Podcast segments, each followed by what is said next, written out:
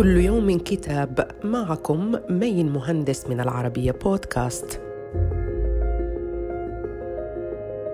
كتابنا اليوم Man of My Time أو رجل من زمني للكاتبة داليا صوفير وهي روائية أمريكية من أصل إيراني تستلهم في كتابها هذا أحداث أرضها الأولى من خلال طرح تصويري مطول ومتعدد الطبقات لحياة رجل عبر عقود عدة حمل خلالها معه عناصر متناقضة من جمال ووحشية وثورة وقمع من تاريخ بلاده.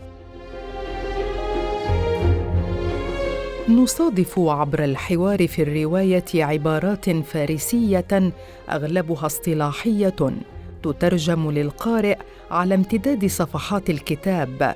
تشكل الكاتبة جزءا من جيل لافت من الكتاب الإيرانيين الأمريكيين الذين يكتبون عن أسر ممزقة بينما تخيم الجذور العائلية بظلالها على القصة.